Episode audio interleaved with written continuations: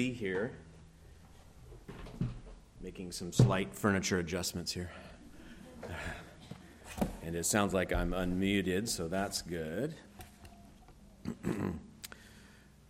well, my name is Ben Alexander, and friends with Pastor Steve. It's an honor to be here with you. I love working with, um, worshiping with, and serving with, uh, fellowshipping with other Christians.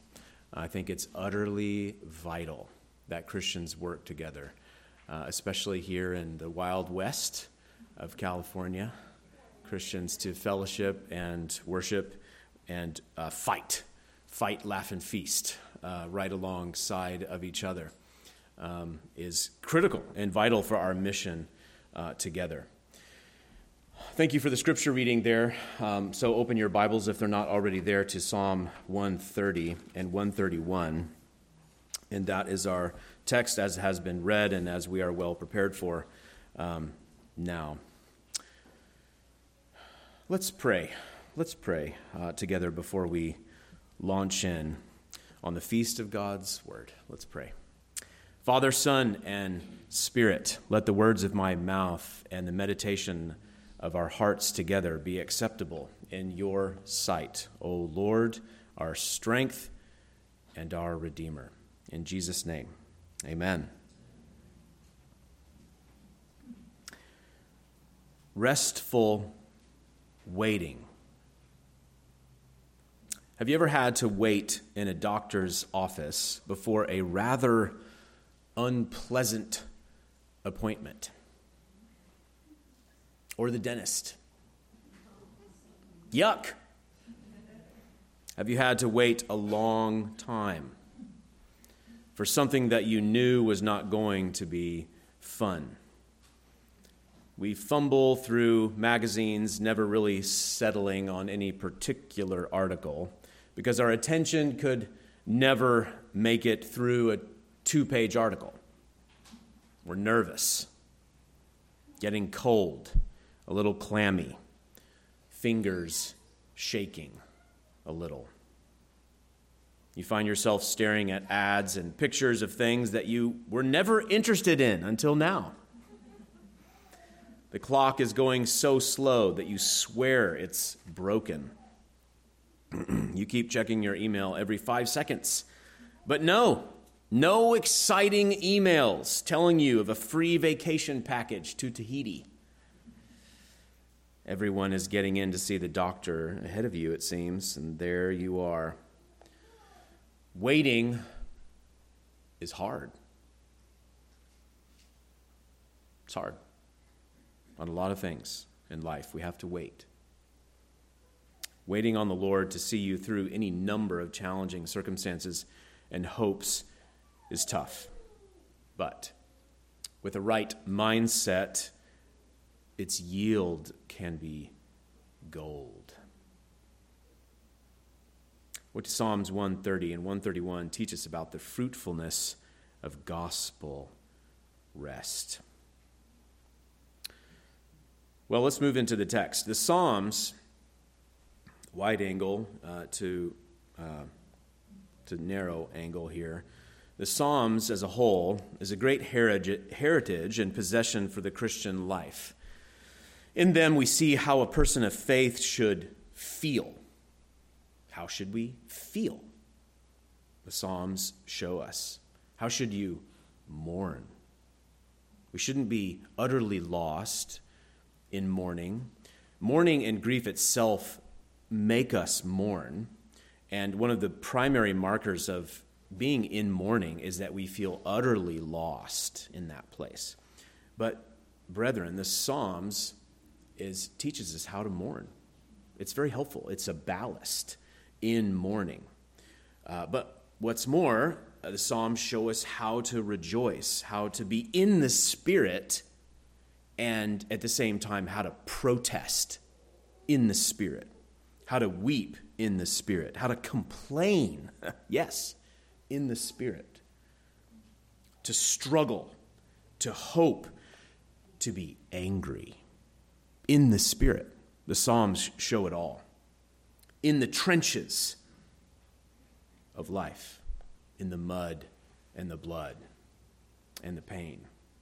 The Psalms are a great gift to the church, always has been and always will be.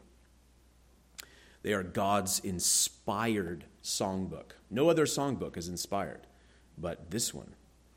And there's not music, there's not musical notation, which gives a, a clue that there's a broad array of what it can look like um, in terms of musical expression. But it, it is a songbook, and it was a songbook for the Hebrews of old. And it's a devotional. There are many groupings of psalms. There are psalms of thanksgiving, of which we know well. There are psalms of petition, of which we know well. There's psalms of praise, of which we know well. Uh, there's psalms of rejoicing and triumph, of which we know well. And there's psalms of imprecation. Do you know what, I've, you know what I'm referring to? Psalms of cursing. There are psalms of cursing, psalms of not cuss language, I don't mean that, but psalms of imprecation, calling upon God to see, see the murder, see the injustice, see the blood, see the scandalous nature of the ravages of sin, and to act, God act, God judge, God come down with a hammer God come down in mercy, but come down with a hammer. You see it all. That, that is a section of the Psalms. It's very important and very misunderstood, and, conf- and it's confusing for much of God's people. But it is a important place of maturity for a Christian to know how to pray those, to how to use them. They're in the Bible. They're ours, and they've always been the churches. And it does take some very careful understanding of these things through the lens of the new covenant, which is given to us to interpret um, the Psalms.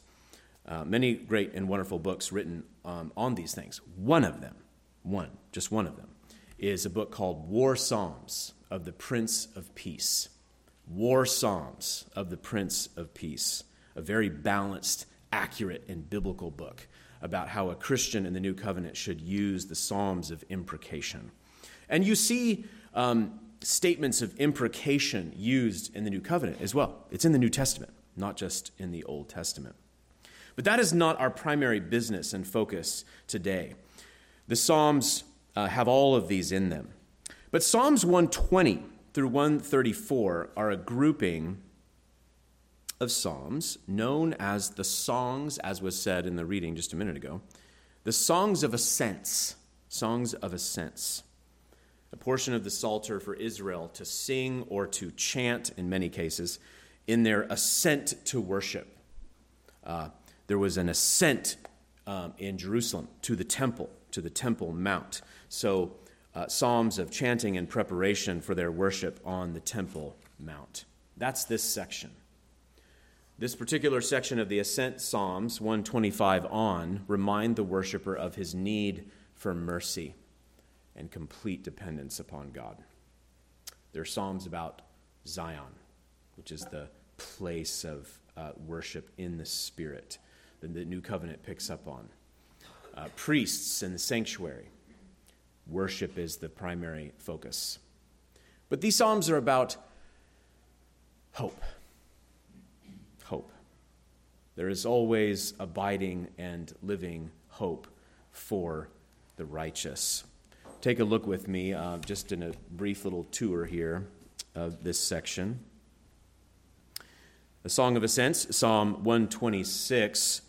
Uh, we, we need to thank Ezra. We need to thank Nehemiah. We need to thank Haggai, the Second Temple period, returning from captivity in Babylon, and the promise of returning to the land through uh, God's appointed man, Cyrus, and allowing them to return. There's such a beautiful section here in verse uh, verses 5 and 6. Those who sow in tears shall reap with joyful shouting. He who goes to and fro weeping, carrying his bag of seed, shall indeed come again with a shout of joy, bringing his sheaves with him. Beautiful poetic section. And we, we can think of our lives where, um, in seasons of lowness and adversity and great trial, uh, still abiding in Jesus, practicing good works, practicing faith, the disciplines of faith in those seasons, knowing that all of our work is not in vain in the Lord. Um, but there will be vindication. And that's where the joy is. That's where the, the promise of return will come, as we see that at the end of uh, that psalm. Or we might think of uh, Psalm 127 1, the very next uh, verse there. Unless the Lord builds the house, they labor in vain who build it. Unless the Lord guards the city, the watchman keeps awake in vain. Probably a psalm that many of us are very familiar with. God builds the house. He and He alone is the stability of our times. How many times has the Lord taught my family this lesson? A, very critical lesson during the times of suffering, because in suffering brings instability.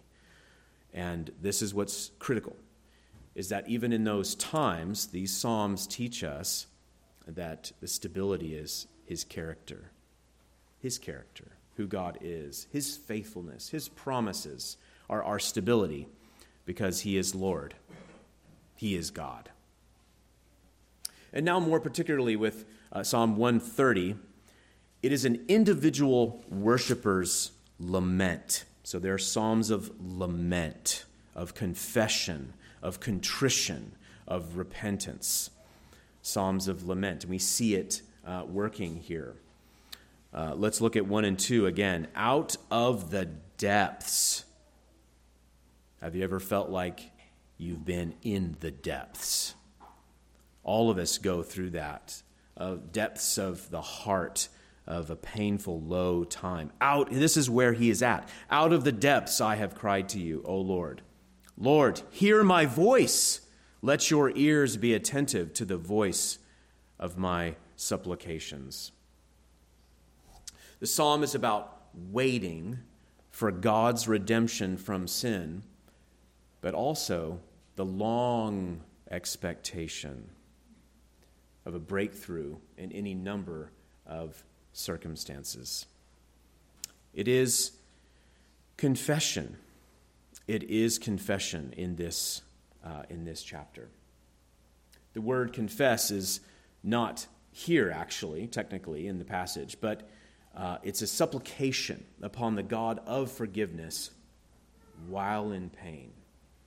It's struggle and wrestling with God amidst sin and weakness, of which we all know,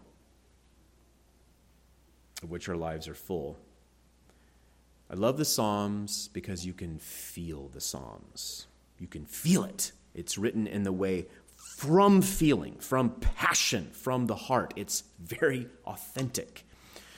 Brothers and sisters, you need to read the Psalms if you don't, and pray the Psalms even more in, in prayer. You, you pray them as your own. You pray them as your own. Um, that is the key thing about the Psalms. So as we go through this, pray this yourself, even this morning. Let's pray this um, and uh, make it our own to God. We can feel it. But a part of what I want to demonstrate in this is that this person, though in an uncomfortable place, in an uncomfortable place of waiting, uh, of lament, of confession, of, of uh, humility, this person is blessed. This person is blessed to be in this place. So I have three uh, primary points here, and I'll state them, and then I'll move through the text to demonstrate those, those three points. And the word this morning is simple. It's simple. The clarity and simplicity of the Bible is invigorating. the, cl- the clarity, again, and simplicity of the Bible is invigorating it's encouraging, and it's sufficient to lead a life of joy. That's good news. In your waiting, brothers and sisters, God wants you to rest. In your waiting, God wants you to rest. Not fret. Do not waste your life in fretting. You get one shot. Why waste it? We all go through it together. Why waste it through fretting? and through vexation and through complaining and through resentment, right? All of these things that we can be so tempted to. Anger, fighting, striving with, with God. No, no. God wants you to rest in your waiting. And we can do this because with God is abundant redemption. And we see that in verse 7. Look at it with me. And this is the first main point. With God is, an, is abundant redemption. And that's the bedrock. That's the foundation for why we can actually be at peace in uncomfortable times. Verse 7 O Israel, hope in the Lord. For with the Lord there is loving kindness, there is chesed, loving. God is lovingly kind lovingly kind. In Hebrew, chesed. For with the Lord there is chesed, loving kindness. And with him is abundant redemption. That's the bedrock. With God is abundant redemption. Number two, just the three points briefly forgiveness is readily available, and that's in verse 4. But there is forgiveness with you that you may be feared. Because what has just been said is an awareness, a painful awareness of our ease to sin, our, our ease to give in to temptation and to fall. And that makes us vulnerable and it makes us weak. But there is a God who loves us and who does forgive, as he says. But it's interesting, isn't it, how he says that you may be feared. you see, sin makes us vulnerable. And but God forgives us and we are in his debt. and that brings a certain level of respect and reverence and a humbling that he may be feared, that he may be prized and revered. And that's the way it works. And three, and last, because of the kind forgiveness of God, we can rest and be fruitful, even in incredibly uncomfortable painful times. Three, because of the kind forgiveness of God, you can rest and be fruitful. So the waiting worshiper is blessed because he's aware of his iniquities. That, that's a blessed person. to be a what? How can that be blessed? No.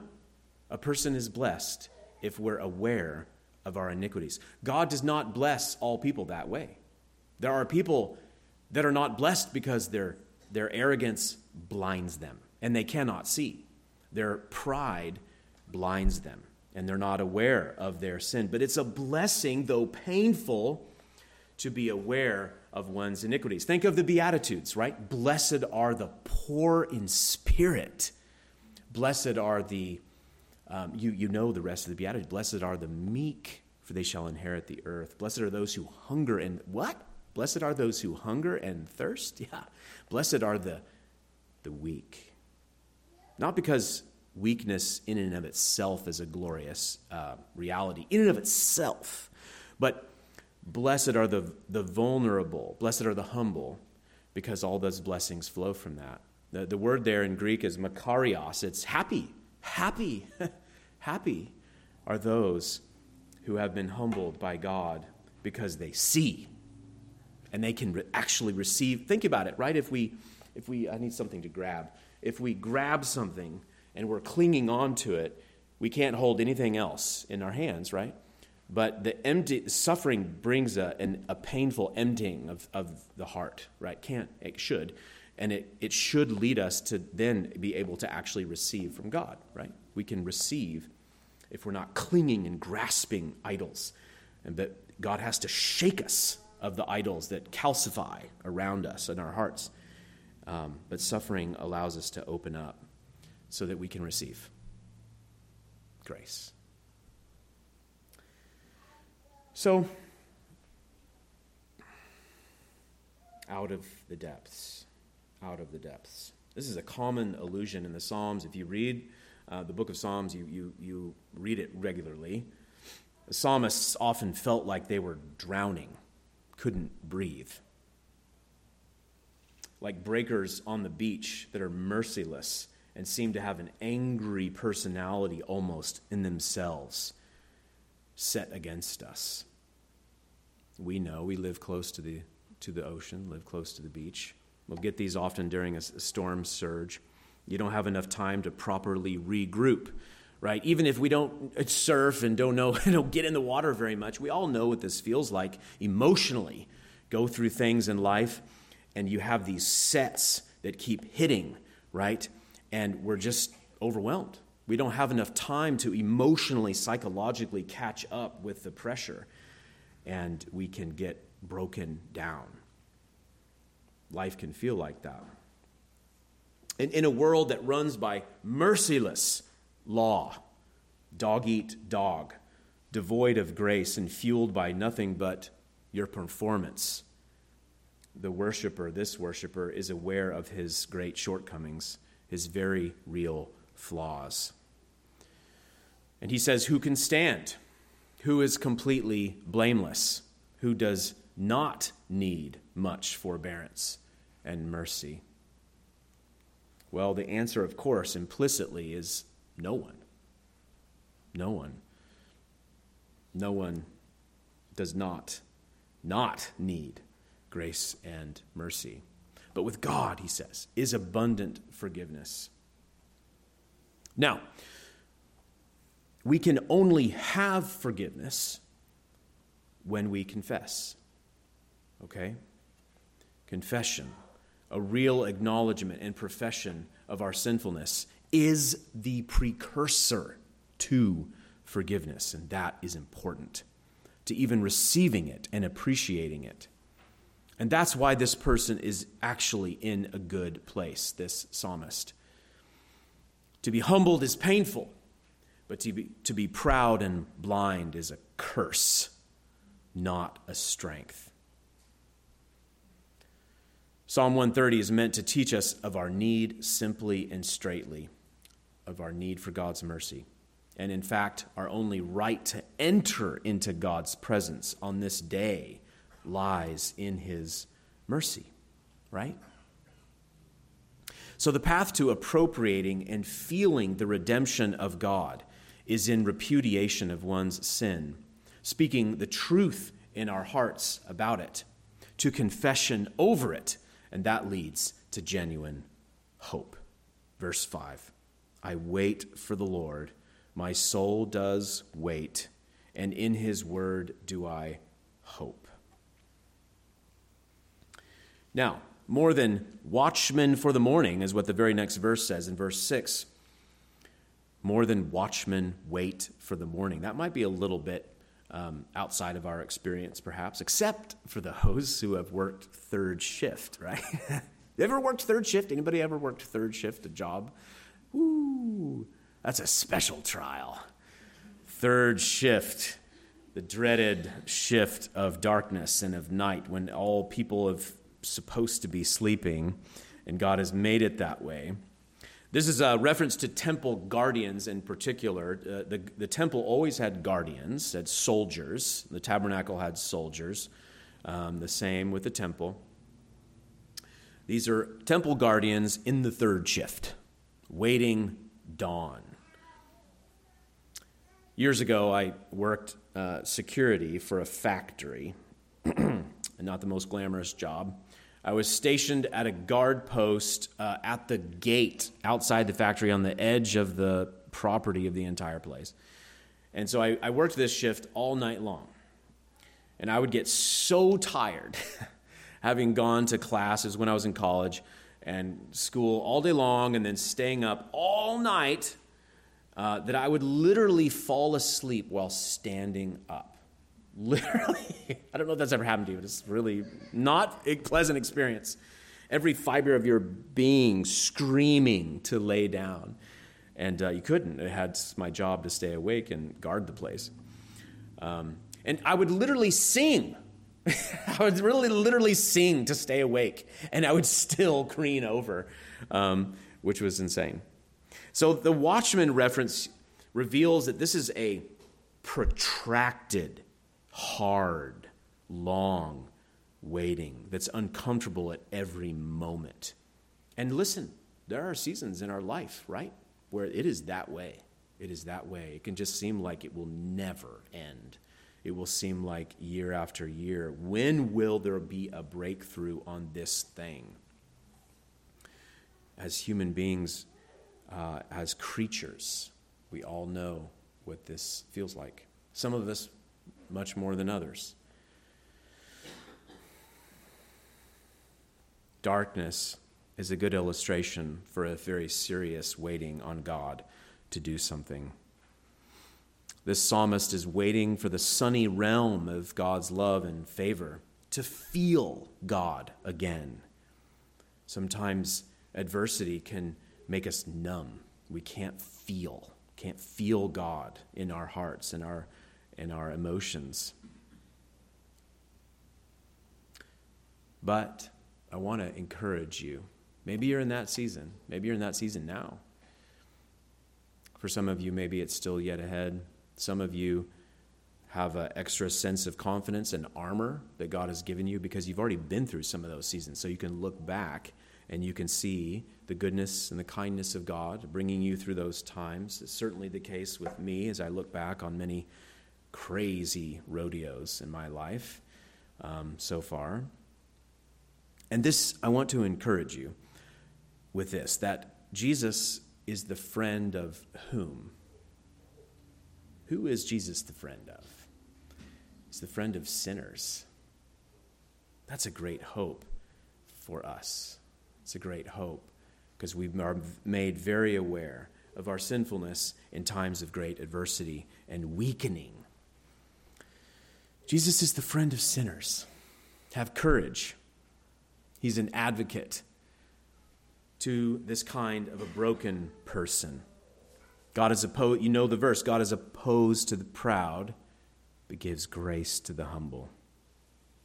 But the man of self assured pride is blinded by his false strength. And that is a true threat. One book title sums it up accurately Ego is the enemy. You might have heard of the book, actually. Ego is the enemy. It's a good book, written by a Stoic, actually, a modern day Stoicism, piping a lot of the philosophies of Marcus Aurelius, the great Roman uh, philosopher. Um, but God can speak through donkeys, God can speak through pagans, God does speak through um, all people at times. And uh, there is much good wisdom in this book. Ego is the enemy to renounce self sufficiency and self absorption. That's what suffering pushes us to. It reminds us of the lie of self sufficiency, the deceit of self absorption. God has to allow suffering in our lives to purge that which is not like Him in our hearts. It pushes us to love repentance only through the gift of, we know, of God's Spirit. And this all brings hope. That's the end, that's the purpose. Not to, to embrace suffering in and of itself as, the, as, a, as a goal, in and of itself. That's masochism. And I've read books by masochists as well, and um, it's not, that's not Christian. It's not the end. It's not to embrace it for what it is in and of itself, but it's, it's, um, it's what we learn through the path of that suffering. That brings us to hope, right? Hope. Hope is in this passage. Hope, as the New Testament says, does not disappoint, but gives the invigorating reality of assurance. O Israel, look at it, verse 7 Hope in the Lord, for with the Lord there is loving kindness, and with him is abundant redemption, and he will redeem Israel from all his iniquities. So that is the basic progression of Psalm 130 uh, and the wisdom that it has to truly healthy living. And so now for just a deeper application and taking this and working it like kneading dough into our hearts. Waiting is very uncomfortable. We don't like it at all. I think what, in our time, 2023, I think what exacerbates the challenge of waiting is just the comforts of our age, just the prosperity that God has given us, which is abundant. If we get five seconds of a spinning circle on your Mac, or an hourglass with a sinking sand for you PC users. Does Microsoft still have the little hourglass with the sinking sand as you wait for the computer? okay? Remember those days back when I used to, used to use a PC? Um, we're just an instant microwave culture, aren't we? It, it wreaks havoc on our, our faith because of that. These technologies push us around without us even recognizing it, they influence us. Give me what I want now. Google it. Fix my life now, please. We don't have to wait for the. Who of us has to wait for the crop to rise before we eat certain foods? We zip down to the store in our very extremely fast automobiles, and then we complain if we get the last pickings of something at the store, if they're out of it. This is not how God does his magic on our soul. No, he's in no hurry.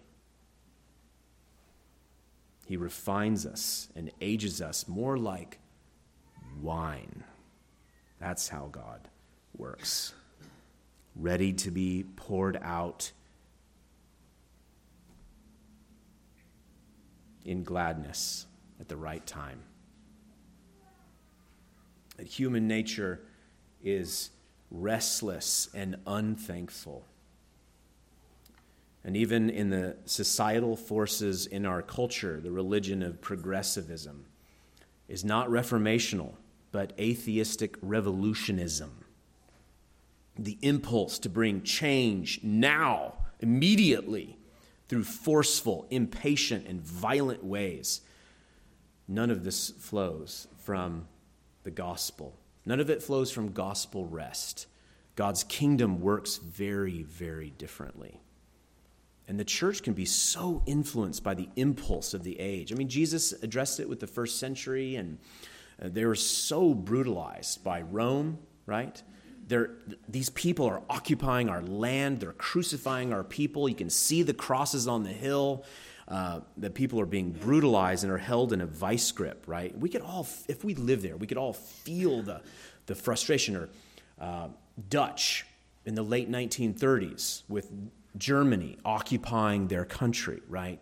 Um, many societies have, have come under in this impulse to respond in a, uh, a revolutionary way to overthrow it and take things under our. We get so fussy.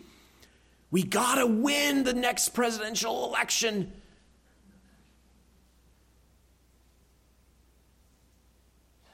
Right, Karl Marx, right? Karl Marx said the uh, religion is the opiate of the people, right? I think for Americans, politics is the opiate of the people. The messianic character of American politics is extremely strong. It's not through politics, it's through the gospel, it's through the kingdom of God that God works his magic. And it's a different paradigm than the paradigm of forceful power. The man is always drawn to power, power and control to bring about change. God's power, his control, works through death and resurrection. It works very differently. It works like the Beatitudes. That's how the kingdom of God advances. Never forget these things. The church forgets it, and we get into trouble. It's a lesson for all of us Christians in all ages, in all times. Listen to this quote about the cost of not waiting and giving into our lusts. Men fail because they exchange what they want most for what they want now. Let me read it again. Men fail because they exchange what they want most for what they want now. Adam and Eve. Adam and Eve launched us all and the human race entirely into death because they wouldn't wait on God. And they didn't wait because they didn't trust. That's the issue. And, and you, you, you look at history from there, right? And whenever you have a man or a woman of God that's impulsive and that grabs after the forbidden fruit, look at any example and it goes bad, right? Abraham and Abram and Sarah, right? Um, Okay, God said we're going to have a son, you know, a, a, a real son, biological son. God told us. And they had to wait so. I mean, we read in Genesis, right? And like we forget this, the, the length of time that transpires. And we're like, oh, you know, it's the next page. It's not the next page, it's decades, okay? And you know the story, right? So Sarai, Sarah's like, you know, it, it, listen, it, we can make this work here. Um, you know, just Hagar, right? And she'll be my son, right? You, you marry Hagar, um, and she, um, he'll be my son, right? How'd that go, right? Ishmael. Ishmael, that became a, a, a long standing enemy of the Jews for centuries, millennia after that. It never goes well. It never goes well. When men and women act outside of waiting on God, are impulsive, and sin like our first parents, Adam and Eve. They stop trusting and they grab after that which is before the time. Isaiah 64 4 says, For from days of old they have not heard or perceived by ear, nor has the eye seen a God beside you. Now listen to this who acts in behalf of the one who waits for him. Isaiah 64 4. A great promise for those who wait for God. Amen. But we complicate things too much sometimes, don't we? God has us. We try to figure out his plan because we like to be in control. We all like to be in control. Of course we do. But the secret things belong to God, Moses wrote.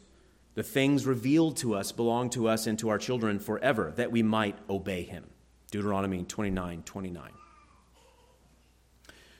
Job went almost insane trying to figure out what God was doing. His friends went crazy trying to sort out his life, what God was doing. What's the conclusion of all the great, insane trials of Job? He God revealed himself to him. Didn't give him specific answers why he allowed these things to happen. Job just realized how small he was, that he was not God. He's not the boss, he's not in control.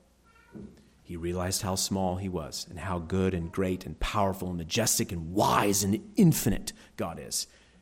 And that is what finally brought him to a place of rest and trust. Such an important lesson for us. And so, this process, this process of waiting is the pathway to real fruitfulness. Whatever your situation, whatever your circumstance, you and I can be fruitful in effective in the kingdom of God. And that's a great promise. You don't have to live in a certain house, have a certain amount of money, live in a certain amount of area, have this, that, or the other thing. No, no, no. Isn't it freeing? You don't need any of that. You just need real faith. Real faith. Whether you're in Calcutta, whether you are in Haiti, whether you're rich or poor, the freeing thing is that all you need is Christ. that's it. And you can be in Felton, you can be anywhere. And that's a great. It's not about lineage, it's not about descent, it's not about inheritance, it's not about retirement, it's not about these things that we clamber after and grasp. It's so freeing. All we need is true trust in Christ. And so, I ask you, what are you waiting on God for today? Issues with work, issues with retirement, a health trial, a breakthrough in your marriage, struggles with your children, patiently waiting on God through chronic pain. Remember, worry chokes out rest. Others of us are waiting on a fallen body to heal and to strengthen. We have cells in our body that we're worried about, perhaps. We might be waiting for our children to love the Lord Jesus. We're waiting on things that are so hard, but the burden is increased because it's a private burden that few know of. Maybe we're ashamed. in a very low point of my life. After me and my family had been badly mistreated by a church in Washington state, a good friend of mine and a mentor said to me, Ben, those whom God desires to use greatly, he hurts deeply.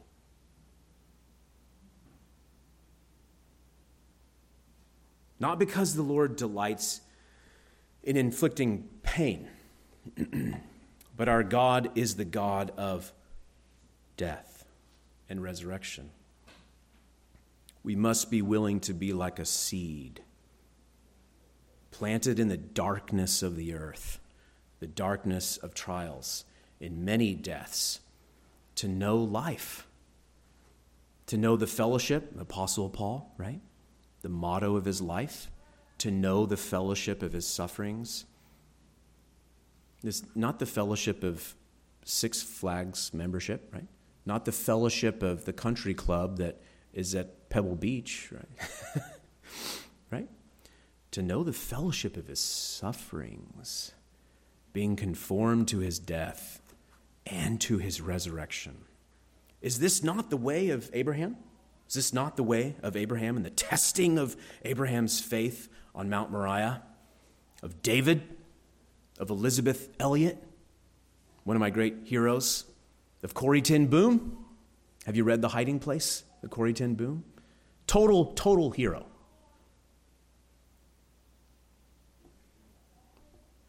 This is the way for all those who desire to live godly in Christ Jesus. This is why it is a blessing to be under a season of waiting, to need Him.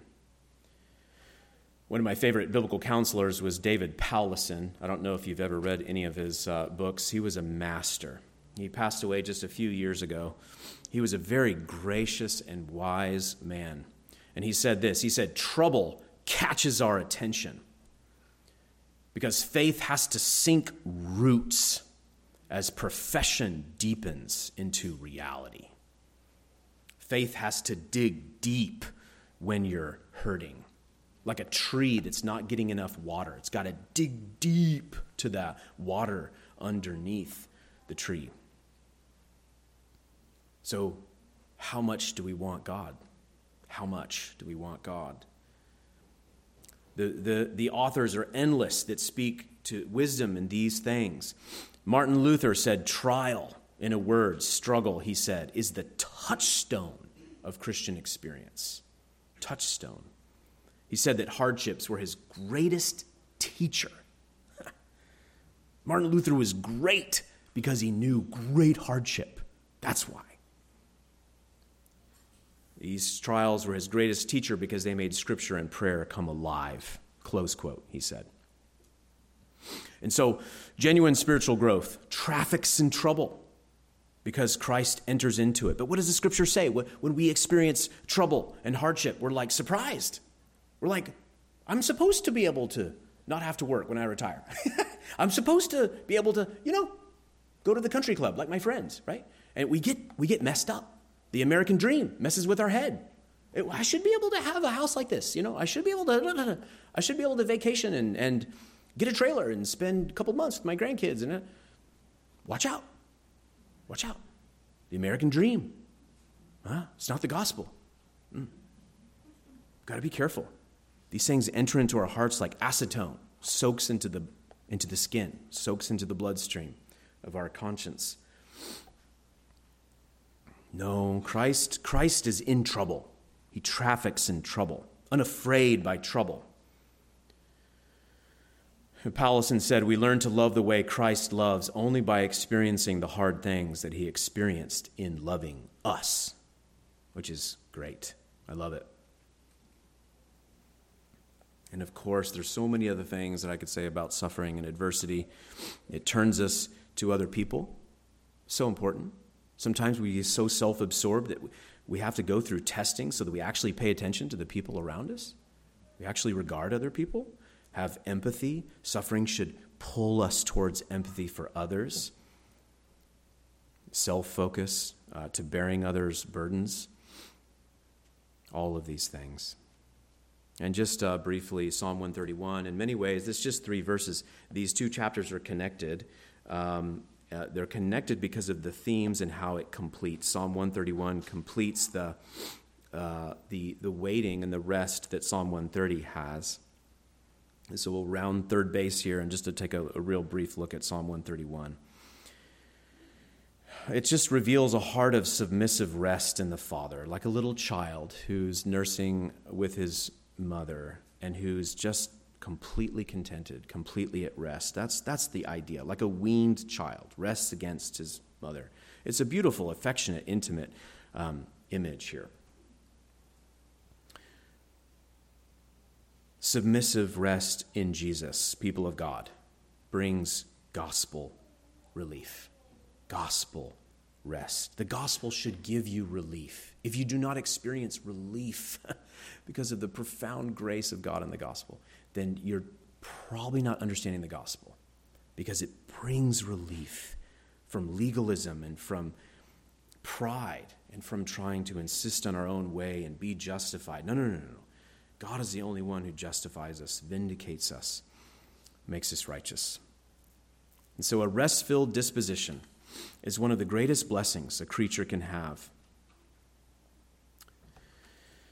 The Psalms are saying, You're not God. These two Psalms. Don't try to figure everything out. We, we won't. He is Lord of heaven and earth, and we must hope in him. Look at Psalm 131 with me.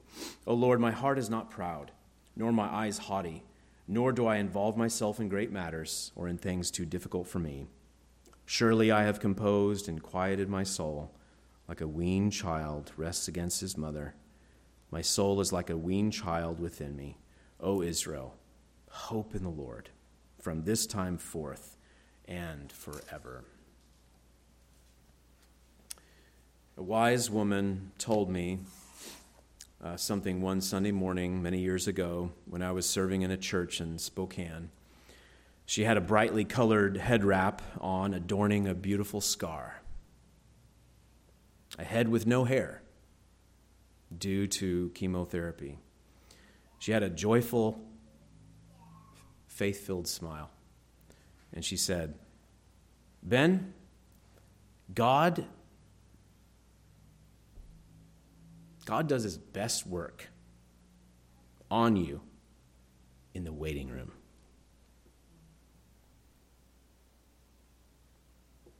the waiting rooms of life. That's where life is found. It's found there. It's found in the place of utter dependence upon God. Boy, after she said that, whew, I think I have to sit down now. That's what I had to do. I was just like so heavy because this is a dear woman of God. She was a giant and she had been through so much, but she wasn't bitter. She wasn't nasty. Uh, she wasn't like depressed, um, resentful, and all these things that we can be so tempted in.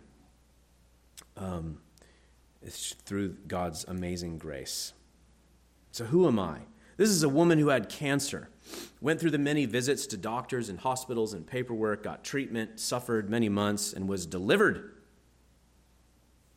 only for cancer to return in the same place some years later and the whole process began again. But she said, God does his best work on you in the waiting room. She had a choice, right? She had a choice. We always have a choice. Never, never stop believing that. We have a choice of what to do and how to respond. We're not a victim. We're not we can't be passive. We always have a choice. It's a lie from the pit of hell that deludes us away from that truth. And she, in that choice, tenaciously clung to the habits of faith and joy. People of God, in conclusion, the Lord favors those who fear him, the Bible says, those who wait for his loving kindness. I don't know the painful places you're waiting on God right now. I'm just getting to know you and your church. But I'll tell you who does know. And hear the Father's word to you today from the prophet Isaiah. The everlasting God, the Lord, the creator of the ends of the earth, does not become weary or tired. His understanding is inscrutable.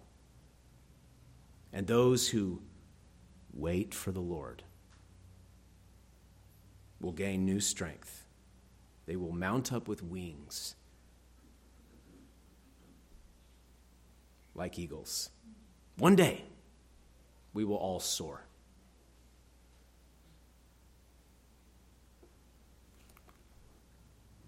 Come to me, all who are weary and heavy laden, and I will give you rest. And it is good. In the name of the Father, and of the Son, and of the Holy Spirit. Amen. Let's pray together.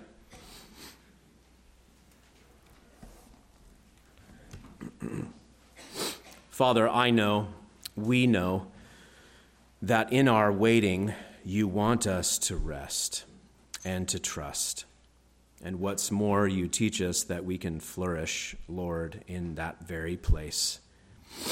Not feeling sorry for ourselves, Lord, deliver us from that, playing the victim, complaining, but to keep moving, to enjoy you, to enjoy life and your gifts, and serve others in the process. In you we have life, and life abundantly. And Father, in Jesus, your Son, our Savior, you give your best to us, your very self, a broken body, shed blood, all in love.